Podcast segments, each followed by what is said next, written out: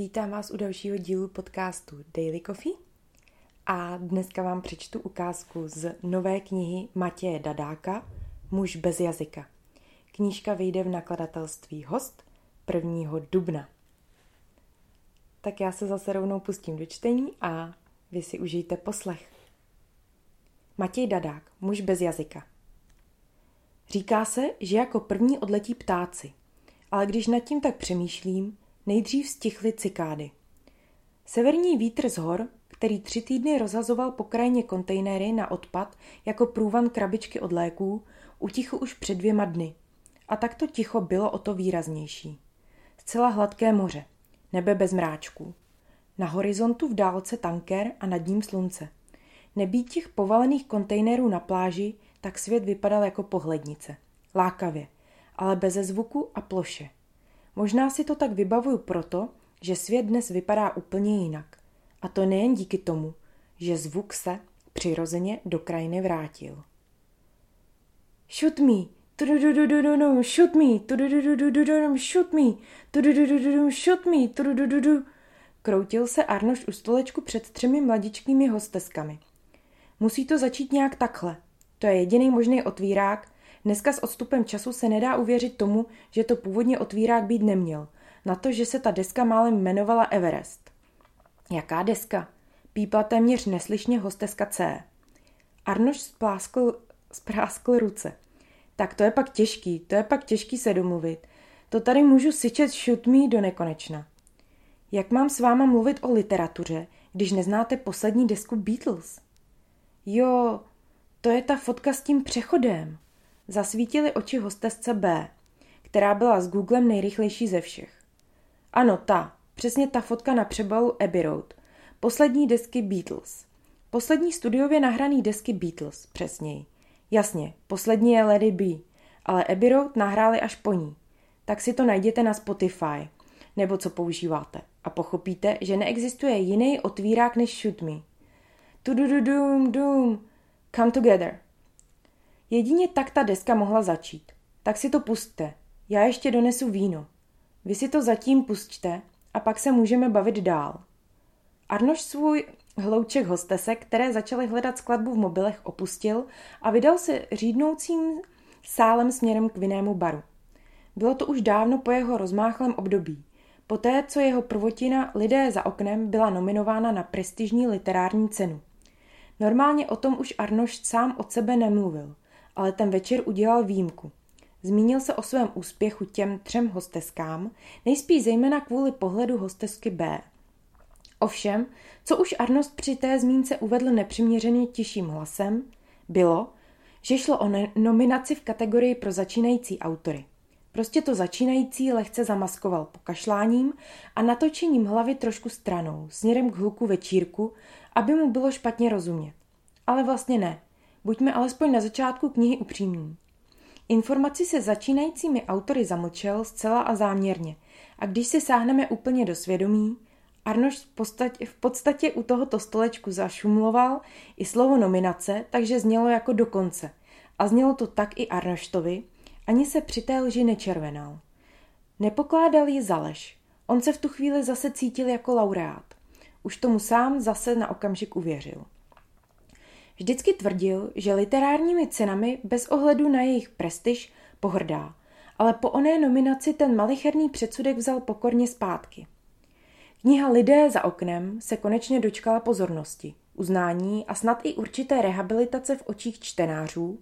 Ne všechny recenze byly úplně nadšené, avšak nominace je smetla ze stolu.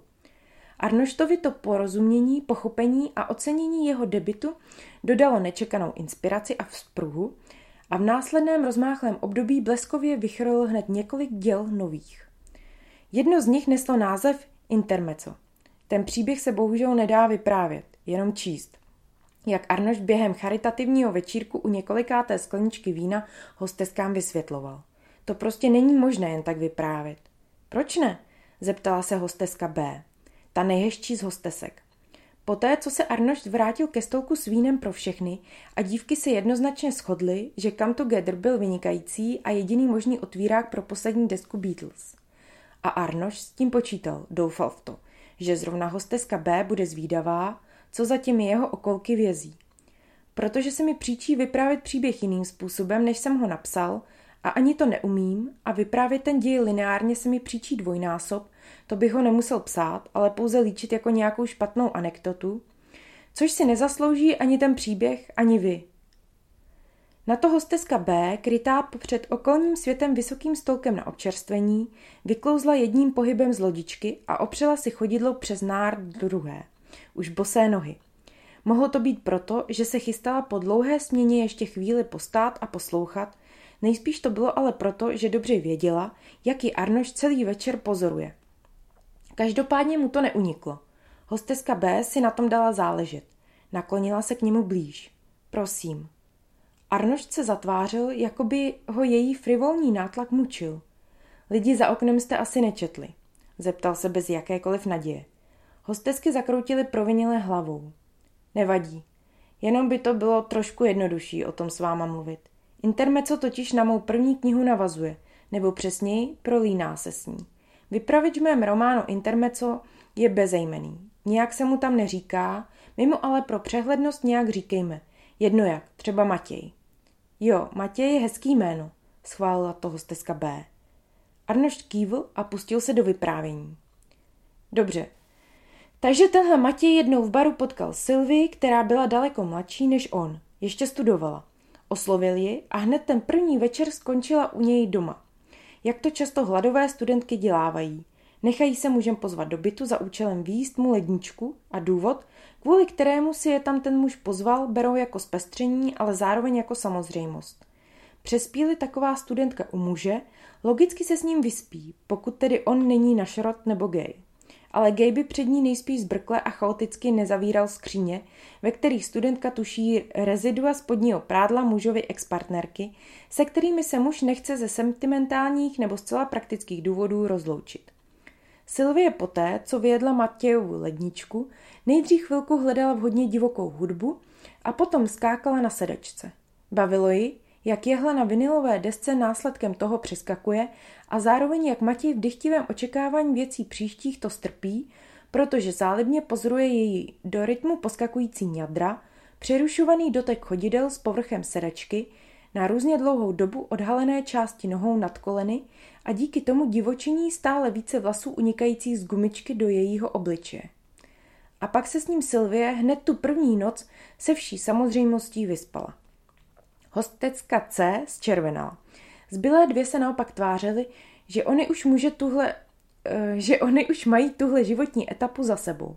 Ale Arnošt věděl, že nemají, že je jenom jakožto posluchačky dostal do té správné polohy, našel vodítko, se kterým se mohou v tomto příběhu stotožnit.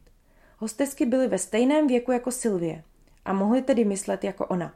Mohli si představovat ty též chyby a ty též důvody, proč ty chyby opakovat, jako tehdy Sylvie. Arnošt v této fázi vzal stácku od procházející hostesky další skleničky vína pro sebe a své ukradené hostesky a pokračoval. A začali se výdat pravidelně. Matějovi ale připadalo, že možná jen on ten chaos mezi nimi považuje za vztah.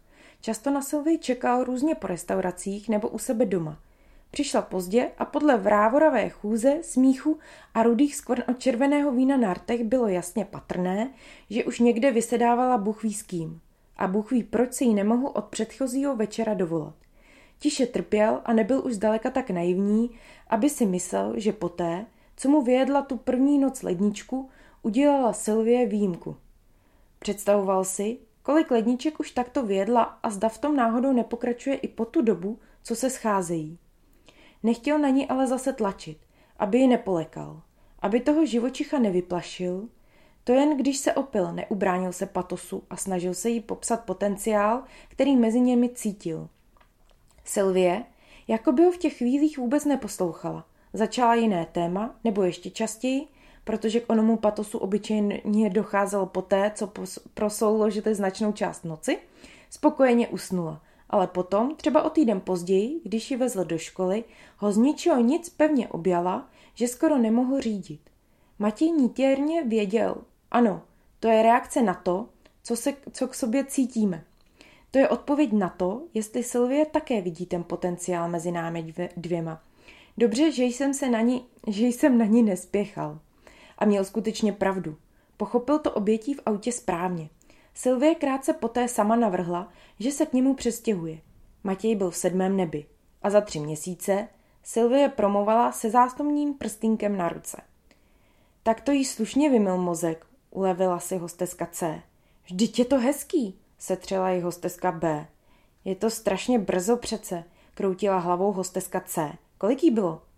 24. A tomu Matějovi? 36. Hosteska C skepticky kroutila hlavou, ale hosteska A se na Arnošta usmála. Mně se to taky líbí, povídej dál. O prázdninách ji Matěj představil příbuzným. To byl otec ještě zdravý, celá Matějova rodina přijala Sylvii s nadšením. I Matějova sestra Alenka. Už nad ním v tomhle ohledu tak trochu zlomila hůl, nevěřila, že vůbec může mít seriózní vztah. Vypadalo to, že se Sylvie pro život s Matějem narodila. Alenka jí tehdy doslova řekla, ty jsi ho zachránila. A po svých posledních školních prázdninách si Sylvie našla práci, seriózní práci v jedné vlivné a perspektivní korporaci. Propadla té práci a propadla taky tomu potěšení, že může přispívat na domácnost a začala se jinak oblékat. Ta nová Sylvie už pro svůj seriózní životní postoj potřebovala i vnější výraz. Nejen v kanceláři, ale i v civilu. Okamžitě zestárla o deset let. Ne pleť, ne oči, ne snad, že by jí tělo ochablo. Naopak, byla ještě pevnější, než kdy studovala, protože teď se pravidelně trápila ve fitness centru. Ale jestliže dřív byla erotickým snem mužů jako Matěj, teď se pomalu, ale jistě dostávala do kategorie mokrého snu učňů, lačnících z prznic vzdělanou reprezentantku vyšší střední třídy. Už žádné výdání ledniček, ani skákání na sedečce, ani rozmazané řasy. Ne, teď na večeři do restaurace za Matějem přišla vždycky včas, nikdy ne dřív, ale přesně v dohodnutou hodinu – protože se jí na ruce blištily z brusu nové 36 mm Rolex Datejust s černým ciferníkem. A pak Matějův otec onemocněl a on za ním často dojížděl z Prahy do Brna a musel se o něj postarat. A Sylvie i při své vytížení mu v tom obětavě pomáhala. Matěj žasl, jak se v ní zmílil. Jak se z té nedochvilné a divoké studentky před jeho očima proměnila v ženu. Všechno bylo mezi nimi jiné než na začátku Cítil, že se z toho počátečního pobláznění plného úzkosti stala láska. Cítil, že Sylvie je ženou jeho života. Nicméně to evidentně k jejich štěstí nestačilo. Matěj totiž potkal Kláru.